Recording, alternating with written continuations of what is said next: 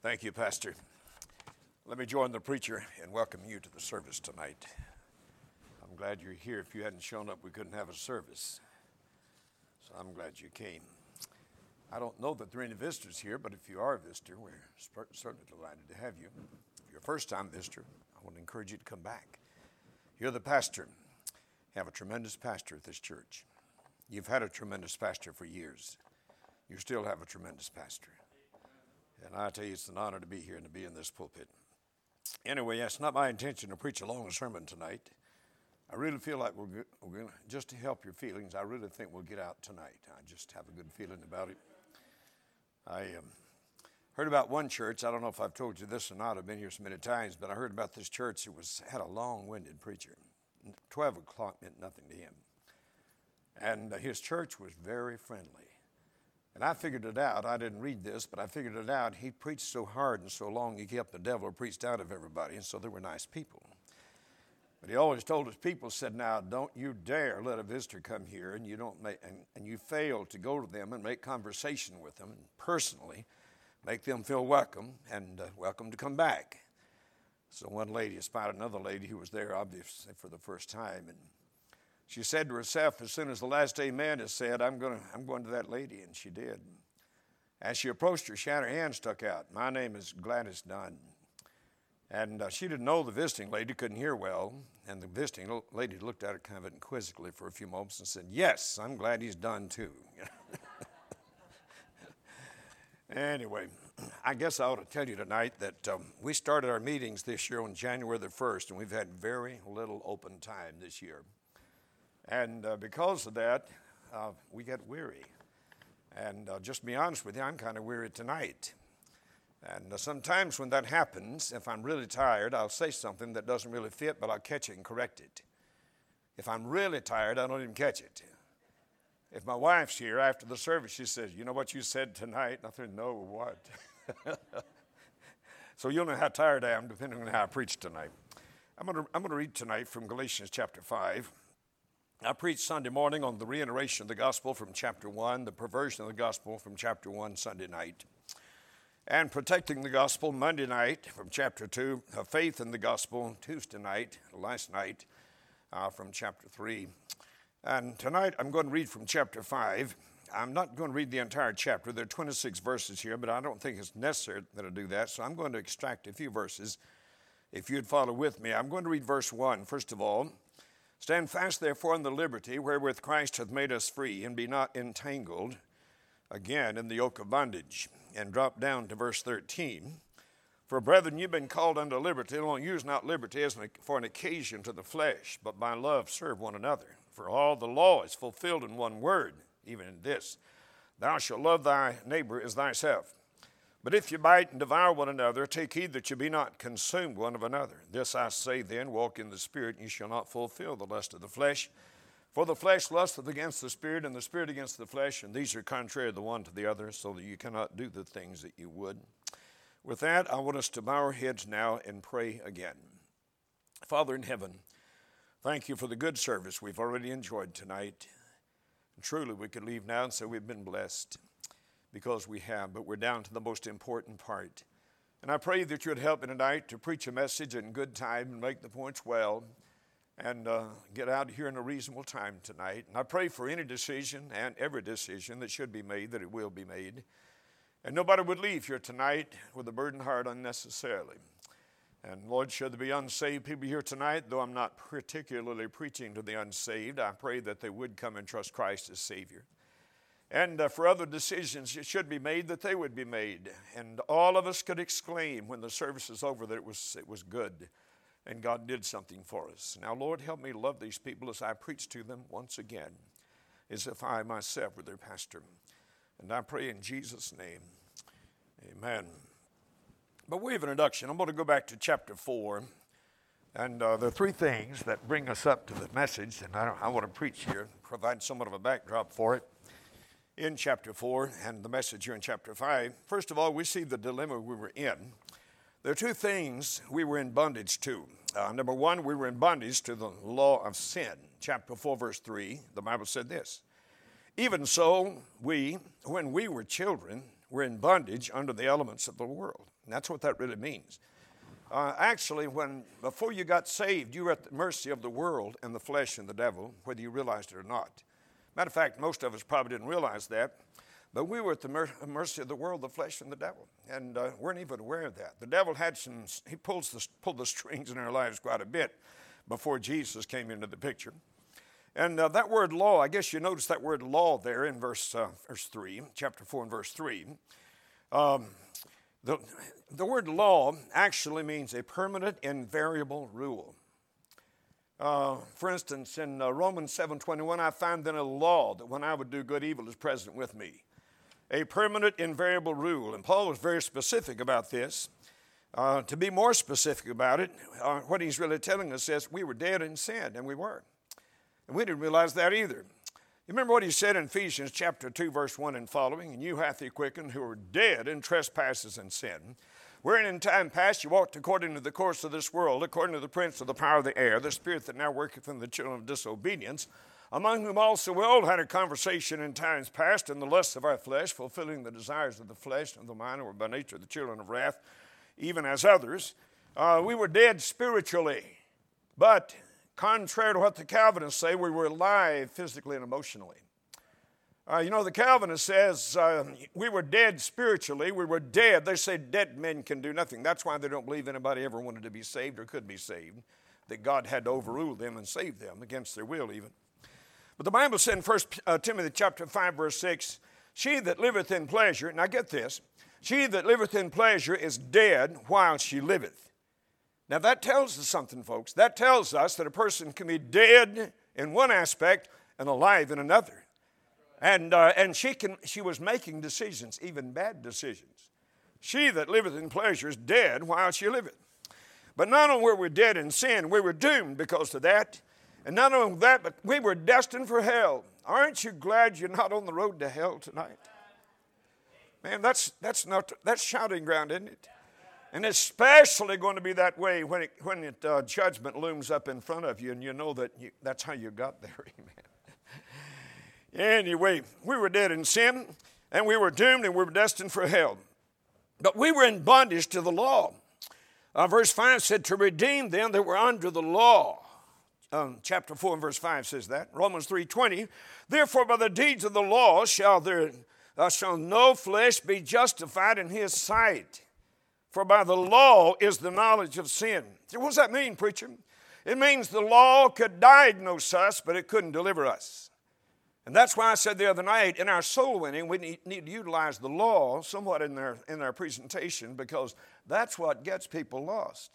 See, the law is a schoolmaster, it's kind of like a mirror. Uh, that you just hold up a mirror and it shows exactly what you are, and that's what the law does. It shows us as unsaved individuals, it shows us exactly what we are, and there's no questions about it, no, no argument can be made. It shows us precisely and exactly what we are. So we see the dilemma we're in. Notice, secondly, we see the deliverance we received. Two things. We, listen, we have been redeemed. We have been redeemed. Say, people, use that word redeemed in the past tense because we can. Matter of fact, we use the word save in the past tense. Uh, not, i know it's not altogether in the Bible that way, but, but we've been saved. Uh, we've been redeemed. We're not being redeemed. We have been redeemed. See, being redeemed means that it's up to us. You know, works are involved in that. But I'm going to tell you that business of works is past when you meet Jesus Christ. Once He comes in, the works things as salvation is concerned is past. Let me give you some verses here. In Galatians chapter 4 and verse 4, the Bible said, When the fullness of time was come, God sent forth His Son, made of one, made under the law, to redeem them that were under the law, that we might receive the adoption of sons. Well, what's the Bible saying? Galatians 3.13, Christ hath redeemed us from the curse of the law, being made a curse for us. For it is written, curses everyone that hangeth upon a tree. And there are a lot of verses, Colossians 1.14, in whom we have redemption through his blood, even the forgiveness of sins. Thank God our sins are past, folks. And uh, all of us know John 3.16, for God so loved the world. We know that verse. What about John 3, not everyone knows John 3.17, for God sent not his Son into the world to condemn the world, but that the world through him might be saved. Thank God for Jesus. But notice something else. We've not, not have we been redeemed, we have been made just or justified in the sight of a holy God. Romans 3.24 says this, being justified freely by the, his grace through the redemption that is in Christ Jesus. Titus 3 7 says it like this that being justified by his grace, we should be made heirs according to the hope of eternal life. The Bible, I mentioned this verse the night, 1 Corinthians chapter 6, verse 11. After Paul had mentioned about a half dozen, correction, about 10 or 11 things that characterize the typical worldly in verses 9 and 10.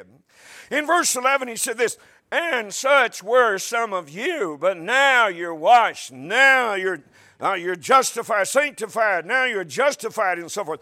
Uh, folks, that's good knowledge to know. Uh, you know, you know, you'd be amazed if we could just realize the uncertainty that religious people live in America that do not know what we know about the Bible. I mean, every single day they worry if I die, I wonder if things going to be all right. I, I just hope my good deeds outweigh. That's not a good way to live, folks. I'm glad it's past for us. Once you've, you've, trusted Christ as Savior, you don't have to worry about that anymore. There, there may be some things you need to be concerned about, but that's not one of them. And thank God. We see the dilemma we were in. We see the deliverance we've received. We also see the difference we experienced. Two things to be impressed by. We are now sons who weren't before. See, the liberals get a warm, fuzzy feeling by reminding one another, you know, we're all sons of God. You know the problem with that? It's not so. That's the only problem that has to be with that, amen. And uh, God calls us several things in the Bible that I'm impressed with. He calls us soldiers. The Bible said in 1 Timothy chapter 2, verse 3, Thou therefore endure hardness as a good soldier of Jesus Christ. We're soldiers. Uh, and listen, and while, while I'm there, we are in a battle. All right, we're in a war. And uh, I believe Pastor, I really believe that I've met a few characters along the way that if I had told them they'd get in a good fight they got saved, that they went ahead and trusted Christ as Savior. you know, some people looking for a fight. Boy, you can find it when you get saved. We're soldiers. We're not that. We are servants. You know what, Jude? The first thing Jude said, this half brother of Jesus, Jude, the servant of Jesus Christ. James, a half brother. James, a servant of Jesus Christ. And that's what we are. We are servants. Know that we're stewards. What's that? 1 Corinthians 4 2, moreover, it is required in stewards that a man be found faithful. Uh, you, know, you know the criteria God's going to judge you by at the judgment seat of Christ? He's not going to judge you on how much money you gave to the church, although you ought to give all you can. He's not going to judge you on how many souls you've led to Christ, although you ought to lead all you can. He's going to judge us on whether we've been faithful in our giving and faithful in our witnessing. He doesn't hold us responsible for people getting saved, but He does hold us responsible about witnessing to them. And uh, we're going to be judged as stewards before the Lord. And I'll tell you, folks, if you're looking at me right now, looking at some of this excited about the prospect of the rapture, but I've never had one exciting thought about the judgment seat of Christ. Not one. And man, it's a sobering thing to think about. I have surmised, Pastor, that, that perhaps I'm going to end up behind somebody like Lester Roloff. But if I do, you can have my place. I'll be glad. I know some people I want to get behind, you know. I have this thing in the mind figured up. We're going to be lined up single file, and he's going to hit us one at a time, you know, boom, boom, boom, boom. And, uh, and stuff.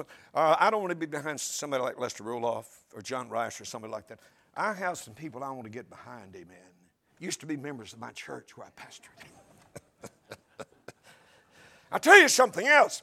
It's not quite as clear, but we're depicted as sprinters in a race. Hebrews 12 1. Amen. We're in a race. In addition to that, we're depicted as students in study, and I could elaborate on those. But I'm still on that. So this, we're also called sons. Chapter 4, verse 6 in uh, Galatians said, And because you're sons, God has sent forth the Spirit of His Son into your hearts, crying, Abba, Father. And the Bible said in 1 John chapter 3, verse 1, Behold, what manner of love the Father hath, bestowed upon us, and we should be called the sons of God. Therefore the world knoweth us not. Verse 2, Beloved, now are we the sons of God. It doth not yet appear what we shall be, but we know that when He shall appear, we shall be like Him. We shall see Him as He is. Amen. Folks, we have a privileged position. We're sons of God.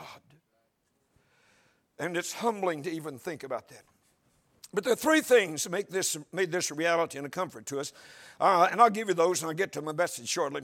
Uh, first of all, it's because of the will of God. It is God's will.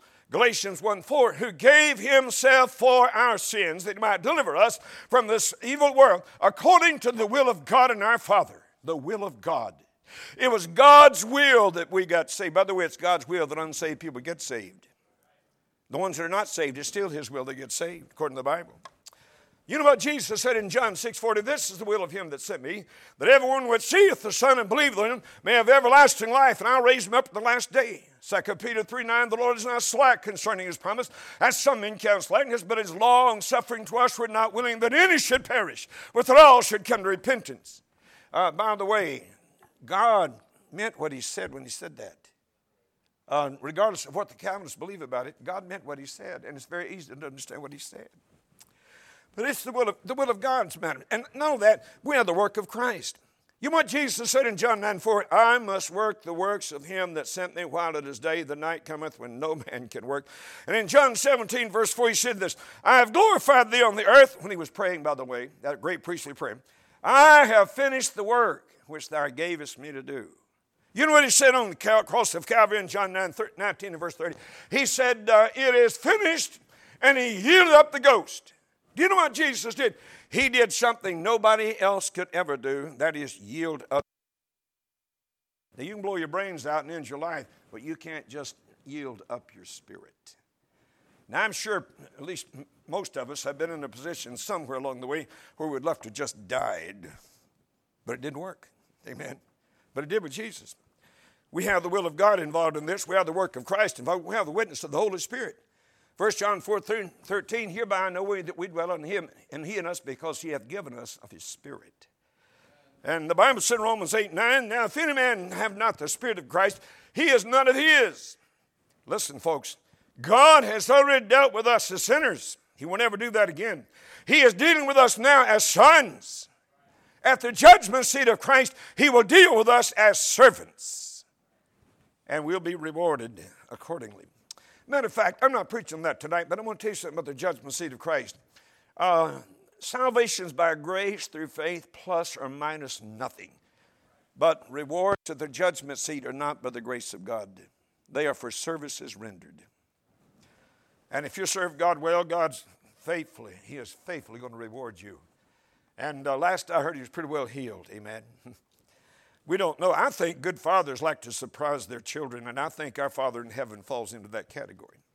So here's something else. We're now heirs. Not only are we sons, we're now heirs. Verse 7 of chapter 4 said, Wherefore thou art no more a servant, but a son. And if a son, then an heir of God through Christ. See, an heir, by definition, is one who is entitled to inherit. And we've inherited something. uh, I could take off on that. We've inherited three things particularly. We've, we're heirs of salvation. If you're born again, you're, you are an heir of salvation. And the Bible calls it yours. Uh, how's that go in Ephesians chapter 1, verse 13? In whom you also trusted after that you heard the word of truth, the gospel of your salvation. In whom also after you believed, you were sealed with that Holy Spirit of promise, which is the earnest of our inheritance, and so on. We're heirs of salvation. Not only that, we're heirs of righteousness. 2 Corinthians 5.21. For he hath made him to be sin for us, who knew no sin, that we might be made the righteousness of God in him. We're not only heirs of salvation righteousness, we're heirs of the promises. And boy, that really gets wild. To be more specific, we're heirs of a pardon. By the way, you weren't acquitted, you were pardoned. See, an acquittal's a little ambiguous. An acquittal doesn't necessarily mean you're innocent or guilty. You could be acquitted because somebody messed with the evidence, or a witness didn't show up, or something like that. And, uh, and so you had to be acquitted. But you know what a pardon means? It means you were guilty, you deserve the penalty, and if you'd got justice, you would have paid the penalty. But it also means this praise God, it means this someone has paid the penalty for you. Amen. You never have to pay that. We're heirs to the promises of a pardon and uh, also a perpetuity.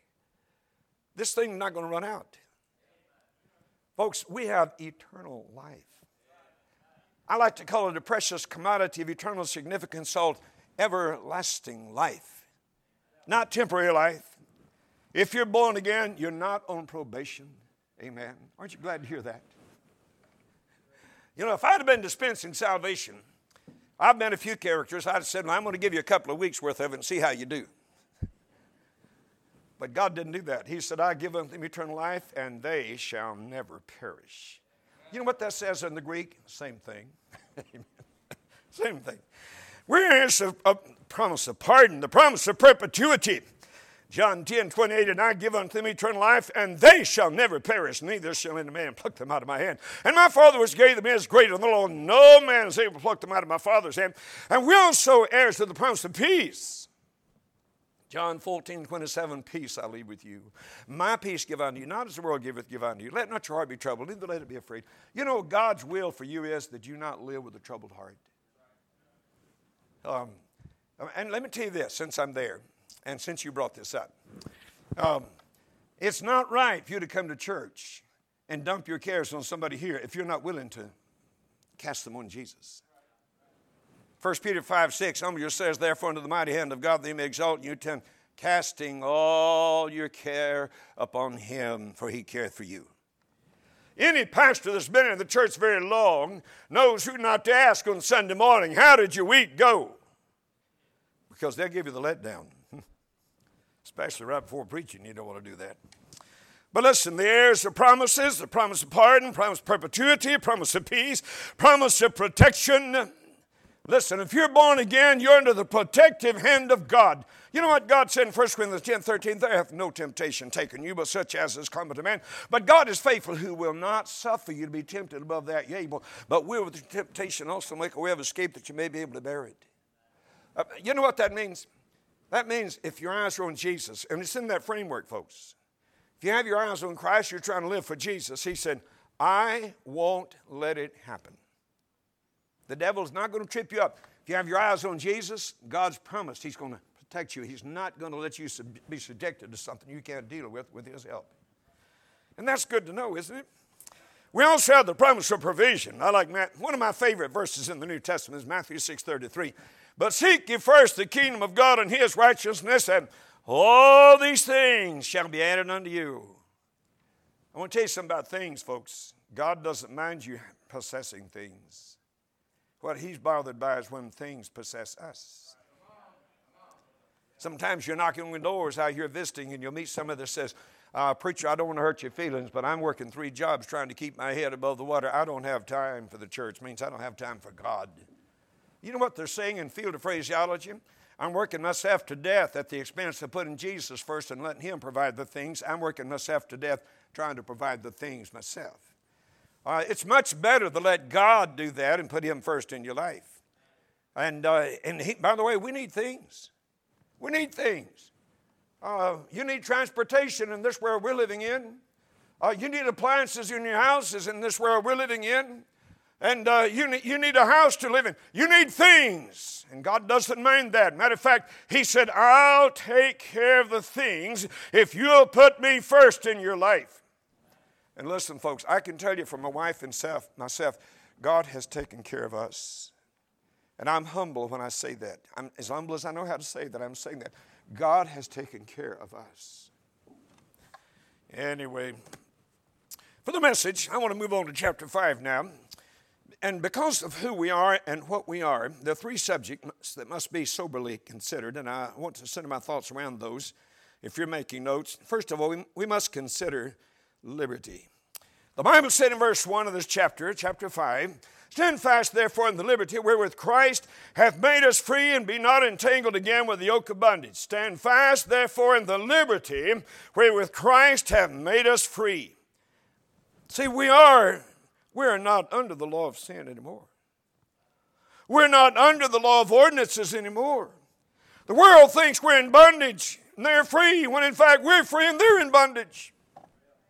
You know what the Bible said, 2 Peter 2 19, while they promised them liberty, they themselves are the servants of corruption. For of whom a man is overcome, of the same as he brought into bondage. Boy, the devil's pulled a good one on the world, folks. What is it, Revelation 12 9, who deceiveth the whole world? Uh, the devil has them thinking they're free and we're bound, when in fact he has them bound and we're free. But I, preacher, don't you know that Paul had to spend a lot of time in prison? I know he was in prison, but I guarantee you one thing you never met a freer prisoner than Paul was. The devil, I, I was reading about the devil persecuting Paul, and I got to feeling sorry for the devil. It wasn't working, amen. Lock him up in a palace, he wins everybody in there to Christ. Put him in a dungeon, he wins everyone in hearing distance to the Lord. We're going to take his head. And then he had to hear Paul say, For I am now ready to be offered. Time out of partridges and I fought a good fight. I finished my course. I've kept the faith. Henceforth there's laid for me a crown of righteousness, which the Lord, the righteous judge, shall give me at that day. And not to me only, but to all them that love his appearing. Don't you know the devil was glad when that ordeal was finally over? There are three things to think about here. There's the price of liberty. Verse 1 Christ hath made us free. Uh, it wasn't the church. Uh, it wasn't our good living. It wasn't something we achieved. Christ has made us free. Amen. The price was great. Matter of fact, when you think about that, there are four things come into the picture. One is submission to his Father's will. You know what the Bible said in Galatians 1 4? Who gave himself. 1 Timothy 2 6, who gave himself. Titus 2 14, who gave himself. Gave himself, gave himself. He was not forced into this. Matter of fact, at the last moment, I think he could have gotten out if he'd wanted to. The three impressive things relative to salvation here are the Father, and listen, keep this in mind, the Father initiated this thing. Verse uh, John 3:16, for God so loved the world that he gave his only begotten Son. The Father initiated this, the Son provided salvation, and the Holy Spirit dispenses salvation. And uh, listen, I finally said something profound. Somebody make a note of that. there was his submission to the Father, there was his substitution in our place. The Bible said in 1 Thessalonians 5 9, For God hath not appointed us to wrath, but to obtain salvation through our Lord Jesus Christ, that whether we wake or sleep, we should live together with him. God has not appointed us to wrath. Uh, Jesus Christ died so that we would not have to face the wrath of God.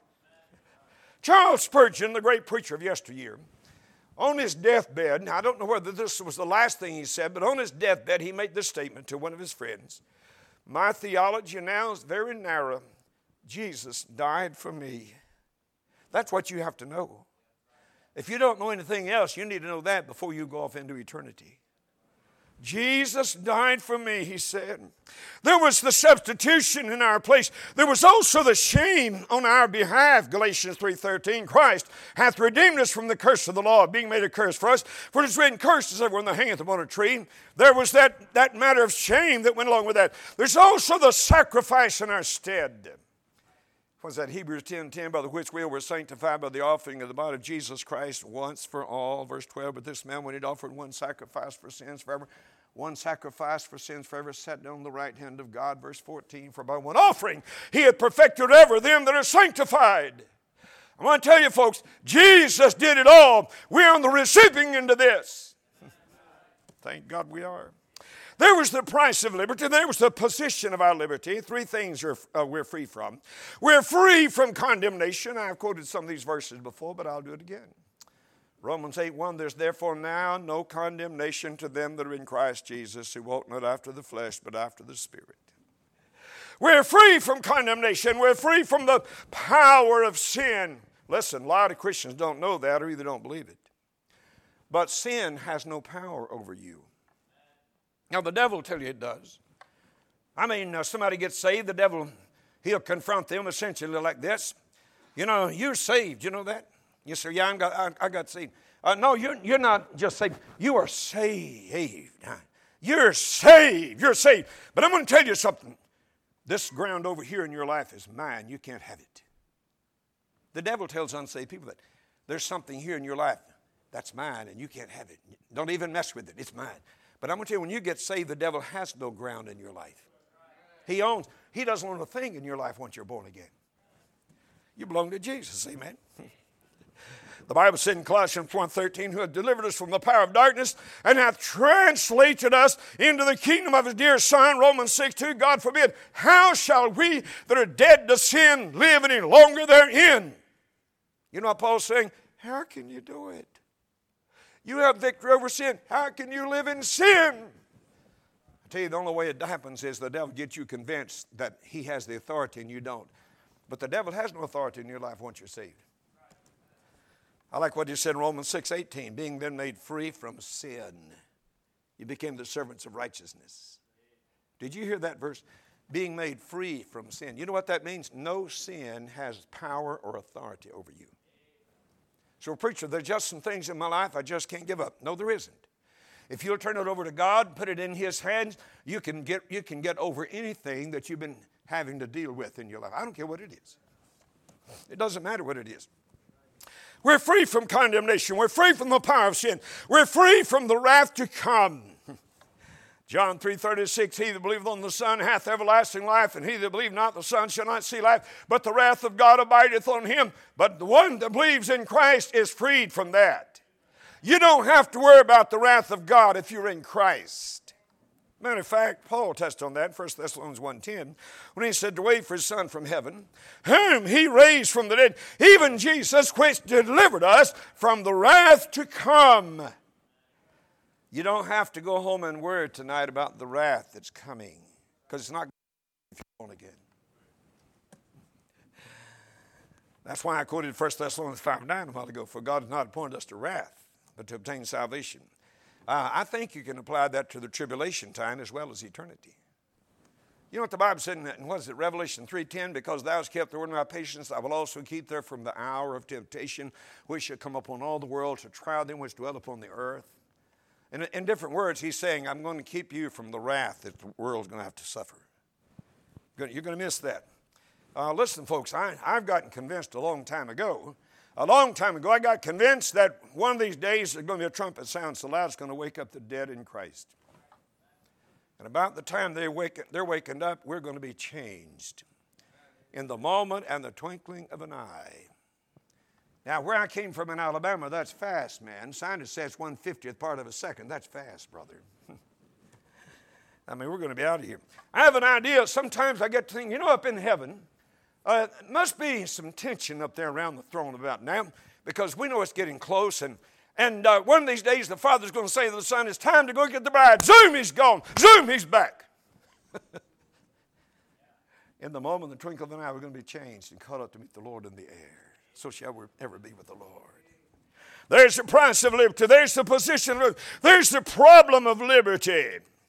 Liberty is not a license. Can I make that announcement? Liberty is not a license. A license to sin. uh, there are two things to think about in relation to that. One is there is caution about liberty, the abuse of it. See, the antinomians in Galatia uh, did abuse it. I'll preach more about those maybe tomorrow night. But those antinomians believe that their sins run to the blood of Christ, past, present, and future. And they're right about that. But they believe because of that, they have more, no moral responsibility to God uh, because our sins, past, present, and future, are under the blood of Christ. It doesn't matter how we live, and that's not so. They were abusing that, and Paul had to deal with that. And uh, I think he dealt, dealt with it real well. But he warned us about this in verse 13 when he said, For brethren, you've been called unto liberty, only use not liberty as an occasion to the flesh. Peter warned us about it in 1 Peter 2.16, as free and not using your liberty for a cloak of maliciousness, but as the servants of God. You know what? You got saved. You have liberty and freedom to walk in this world, but you're not supposed to use that and misuse and abuse that. I'll talk more about that tomorrow night, I guess. But anyway, there's the caution. And then there's the consideration of weak Christians. So we have liberty, and, uh, and Paul was pretty specific about this. We're not supposed to take advantage of, of weak Christians over things that they think perhaps they're offended by. Uh, and we're, not, we're supposed to live in such a way that we don't offend people, even if what they're talking about is not a sin. Uh, what is it? Um, 1 Corinthians 8 13, where Paul said, Wherefore, if me offend my brother, I'll eat no flesh while the world standeth, lest I make my brother to offend. Now, what he's talking about is they offered those sacrifices there at Corinth, those, those idol gods, and that meat would not be consumed and be offered in the sacrifice, but it was still good meat. And it wasn't a sin to eat it. There was nothing wrong with that meat. But those new Christians thought it was because it had been offered in a sacrifice to the idol gods. And if you as a Christian ate that, then they're offended at you because they thought you've, you've sinned against the Lord. Paul made it clear this is not a sin. But he said, if they think it is, I'm not going to eat any meat. By the way, if everybody turns against grits, I'm not giving them up. Amen. Say, well, preacher, I, I don't want any grits. Never eaten any grits? You ought to try one sometime. 1 Corinthians 8 9 said this, But take heed lest by any means this liberty of yours become a stumbling block to them that are weak. You know what the Bible said in 1 Thessalonians 5 22? Abstain from all appearance of evil. It might not be evil. But if it's going to be a stumbling block to some weak Christian, abstain from all appearance of evil. And what the Bible says in uh, Hebrews 12 1, wherefore, seeing we're also compassed about with so great a cloud of witnesses, let us lay aside every weight and sin that does so easily beset us. And let's run with patience the race. Some things are weights, but they're not sins. But uh, if you're going to be a discreet Christian, you're going to be sensitive about that because people are watching your life. So we must consider liberty. We also must consider love. Look at verse 13 and 14 and 15. For brethren, you've been called unto liberty. Only use not liberty as an occasion of the flesh. Verse 14. For all the law is fulfilled in word, word even this, thou shalt love thy neighbor as thyself. Verse 15. But if you bite and devour one another, take heed that you be not consumed one of another. There are three things that emanate from those verses, particularly the verse 13. One is this we're to be serving one another. We're to be servants toward each other. Verse 13, but by love serve one another. Now, if that were the only time that was in the Bible, it'd still, be, it'd still count. Amen. We're to serve one another. Um, there's a poem that goes, it's called Others. Lord, help me live from day to day in such a self forgetful way that even when I kneel and pray, my prayer shall be for others. Help me in all the things I do to ever be sincere and true and to know that all I would do for you must need be done for others. Let self be crucified and slain and buried deep, and all in vain may efforts be to rise again. And when my work on earth is done and my new work in heaven has begun, may I forget the crown I've won while thinking still of others. Others, Lord, yes, others. Let this my motto be help me to live for others that I may live like thee. Um, you should have clapped. I got through it without missing it. but we're to serve one another. Jesus set the example, didn't he? He did two things in John chapter 13. He demonstrated it and declared it. Verses, as a matter of fact, in verses 1 through 17, you remember this. He laid aside his outer garments, took a basin of water, got down on his knees, and washed the disciples' feet. Do you know why he did that? He did that to serve them, to submit himself to them, because he loved them. That was a demonstration. By the way, in those days, they didn't have shoes like we have. They had sandals, if they had anything at all. And uh, they didn't have any paved streets much, you know, like we have. Everything's paved around here. Uh, when they arrived at a host's home, their feet were going to be dirty. And uh, the host, very often, would take a basin of water and wash their feet for them. It was a humbling, boy, it's a very humbling experience, even still today, man. Still humbling today. Uh, but anyway, that's what that was about, uh, Uh, among other things. But he demonstrated that by washing their feet. He submitted himself to them. He served them out of his love for them. And then he declared it in verse 34 and 35 A new commandment I give unto you that you love one another, as I've loved you, that you love one another. By this shall all men know that you're my disciples if you have love one for another.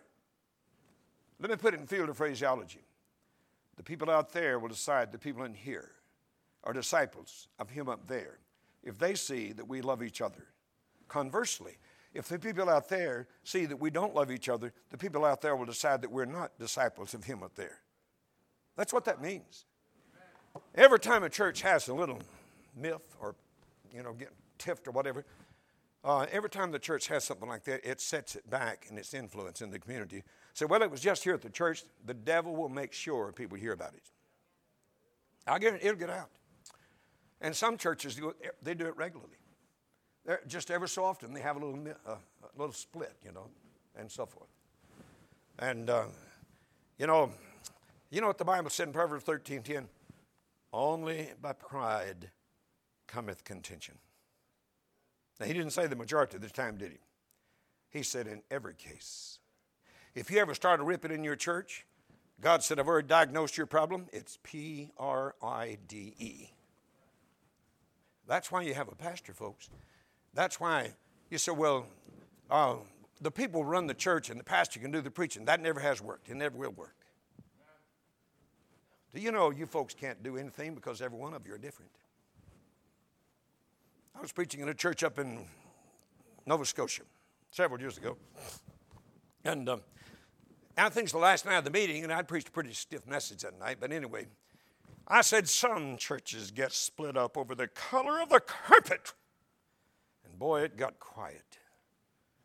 Having had experiences as an evangelist, I paddled out that area as quick as I could.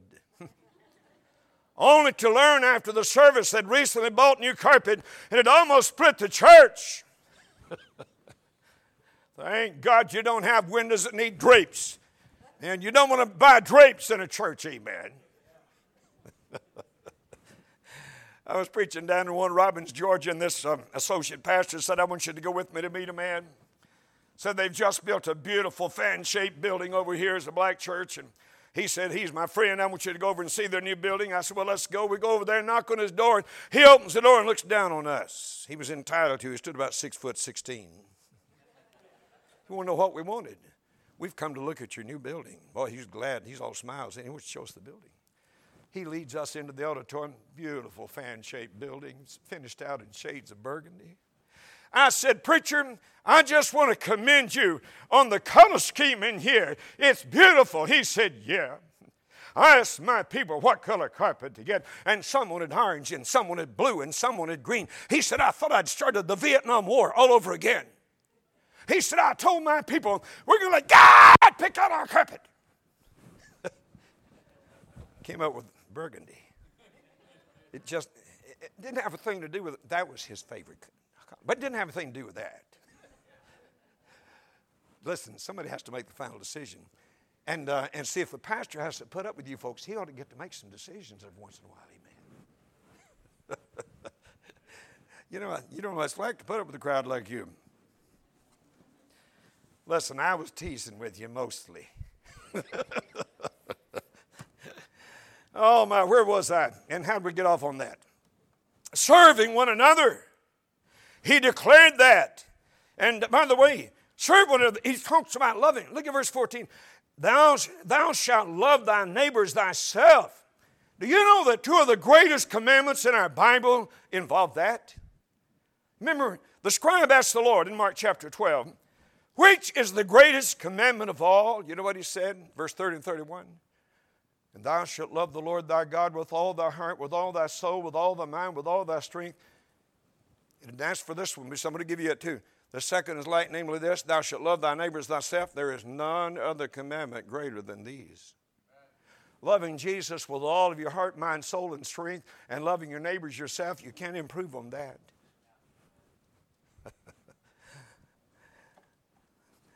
anyway, where was I? to the great. By the way, and be subject one to another. Verse 15. But if you bite and devour one another, take heed that you be not consumed one of another. Verse 26. Let us not be desirous of vainglory, provoking one another, envying one another. You know what the Bible says in Romans 12 10? Be kindly affection one toward another with brotherly love and honor, preferring one another.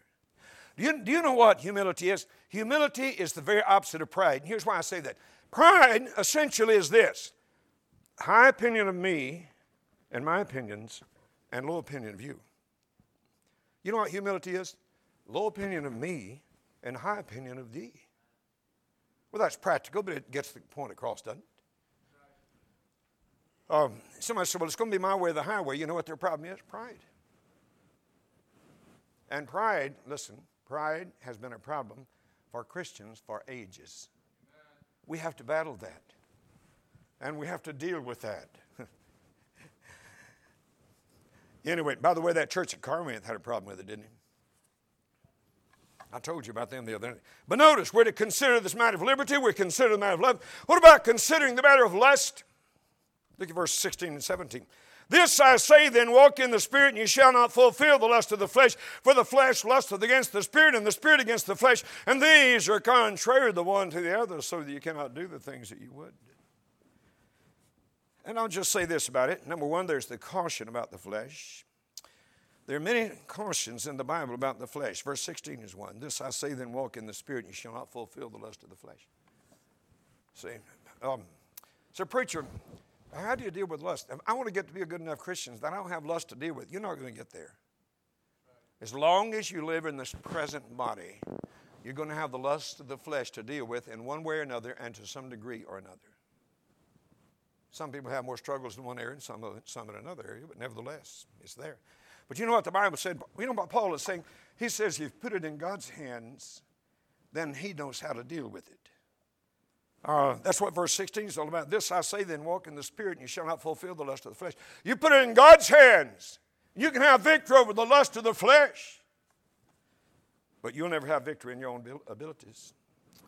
Matter of fact, the Bible said, Matthew 26, 41, watch and pray, the enter not into temptation. The spirit indeed is willing, but the flesh is weak. John 6, 6 to 3, the flesh profiteth nothing. You know, your flesh is just as unregenerated now as it was the day before you got saved. And we're going to get a glorified body, but listen, we haven't got it yet. Amen. I thought about David. The Bible said in Acts 13 22 about David, a man after God's own heart. Let me tell you what a man after God's own heart did. He took another man's wife, committed adultery with her, and had her husband killed in the battle in a, in a, a, a scheme, I guess you'd call it, conspiracy with Joab. A man after God's own heart did that. Preacher, can you explain that? Yes. One word flesh. You know what? You know why David got into trouble?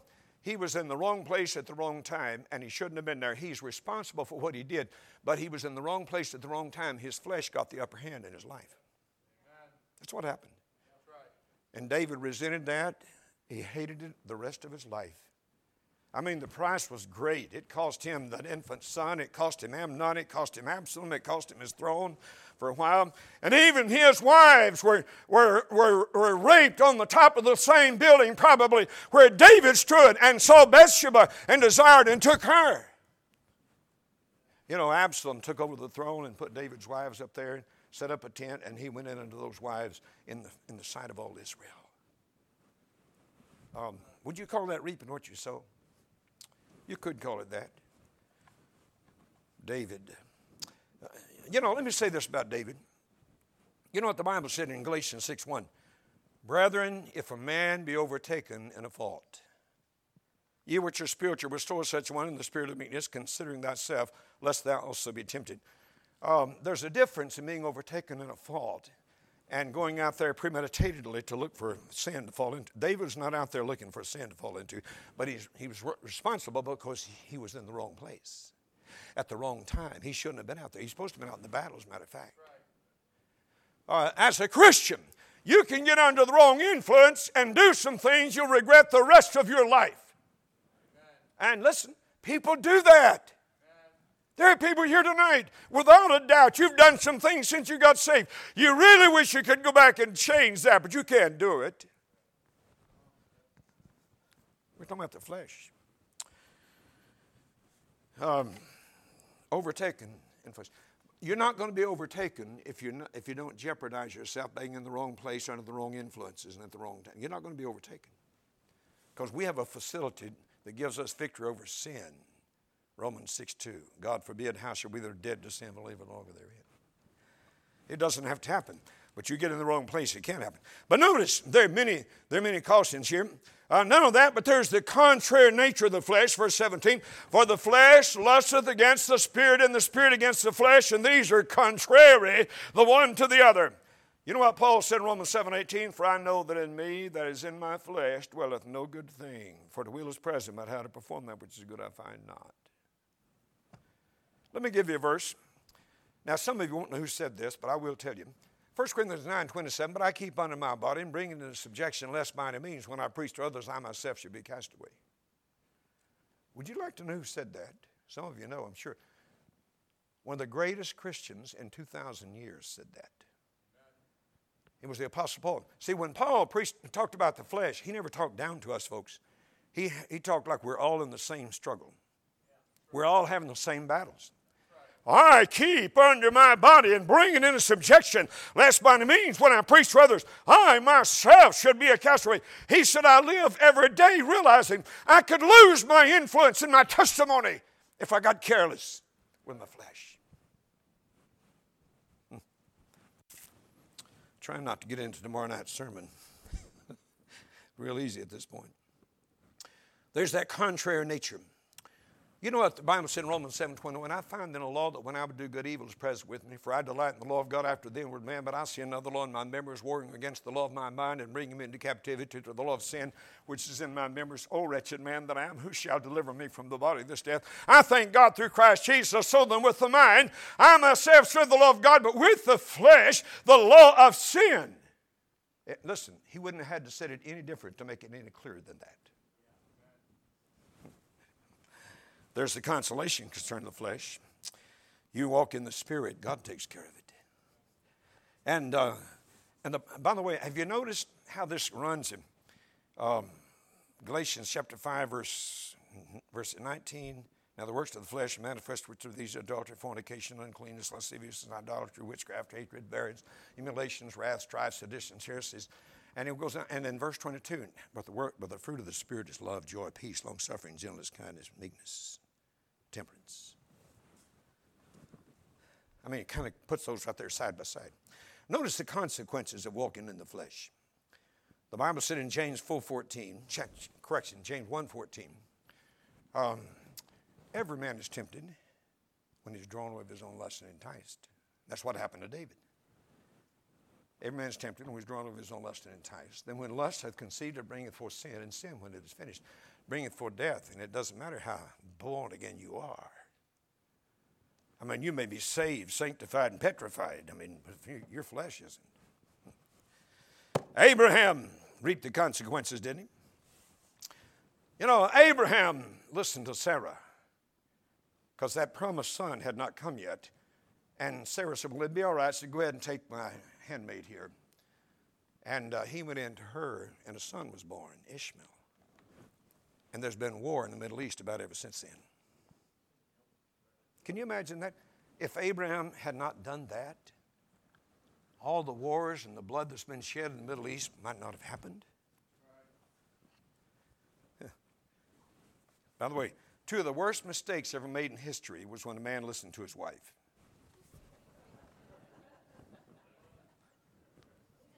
Is it safe to get back up? Adam listened to Eve, didn't he? We've been in a mess ever since. By the way, you know why that's wrong? It's because it's not her call. It's not her call. Um, listen, I was kidding. Mostly. I just remembered we haven't received the love offering yet. but I'm learning. But David suffered the consequences. He lost his joy. You know how I know that? He said so. Psalm 51:12, Restore unto me the joy of thy salvation. Uphold me with thy free spirit. When you lose your joy, you've lost something. He lost his purity. According to the Old Testament, the only real blotch on David's career was that deal with Bathsheba. That's what the Bible said. I'm sure he wished he, he lost his infant son. He lost Amnon. Absalom killed his son Amnon. Uh, you know, Amnon raped his daughter Tamar. Absalom said, I'm, I'm going to kill him if it's the last thing I ever do. And he did two years later. Two years later, he killed him. And then Absalom took over the throne. He lost the throne for a while to his own son. Finally, Absalom was murdered. Old Joab put a stop to that, didn't he? What about Lot? Consequences. You know, you can choose your sin, but you can't choose the consequences. That's not your call.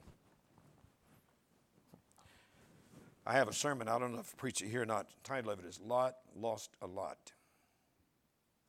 And he did. He lost his family, that's a lot. He lost his home. He lost his testimony. He lost his asset. You know, when, when, um, uh, when Lot took his family and went in the direction of Sodom, he was a wealthy man. There have been a lot of men who were wealthy and well taken care of as Christians, and they got off into sin and lost everything they had. And a lot of men done that. I preach in Las Vegas about every year lately, and hadn't won a thing, I tell you that. Of course, I hadn't lost anything either. Um, the rule out there is the house wins. But a man in the church told me this. He said, You won't read about it because they don't publicize it much. But what they do is they lead you on. They let you win for a while, and you think you're really on a, uh, you're really on a roll, you know. And then uh, they'll ask for some big investments, and you lay something out there big, maybe like your motor home or your deed to your house or something, and you, you're on a roll you can't lose, and, and they get you. And a lot of times, I say a lot of times, from time to time, they'll go to the top of one of those buildings and jump to their death. That's consequences. He said they don't publish it much because it's not good publicity for the gambling business. You know, I thought about Lot. Do you know Israel, the Israelites, probably hated Lot the rest of their lives because he was the father of his own grandchildren who became the progenitors of the Moabites and the Ammonites, who became perpetual vicious enemies of the Israelites. You read the Old Testament, real often Israel's having trouble with the Moabites and the Ammonites, which wouldn't have been there had it not been for Lot. You know, his daughters got him drunk, and evidently it didn't take long to do that. Probably wasn't much of an ordeal at all. anyway, you've listened well. I don't need to keep going with this. I want you to stand. It could be that God wants you to make a decision tonight. It could be that God has spoken to you about something in your life that you personally need to bring to the Lord. I'd recommend you do it tonight and go ahead and lay it on the altar and forget it. Father in heaven, I thank you for the Word of God. I trust the Holy Spirit's used it tonight to be a help to us. And all of us can leave here tonight with a, a light heart, a joyful heart, because we've done business with God. Have your will in every heart tonight is my prayer. Lord, if there's somebody here unsaved, help them to realize the urgent need of settling that matter. I trust they'll do it tonight, and I pray in Jesus' name. While their heads are bowed and their eyes are closed, and Christians are praying, and the music continues, begins and continues. If God has spoken to your heart tonight, I encourage you to leave your seat, come down, and do business with the Lord.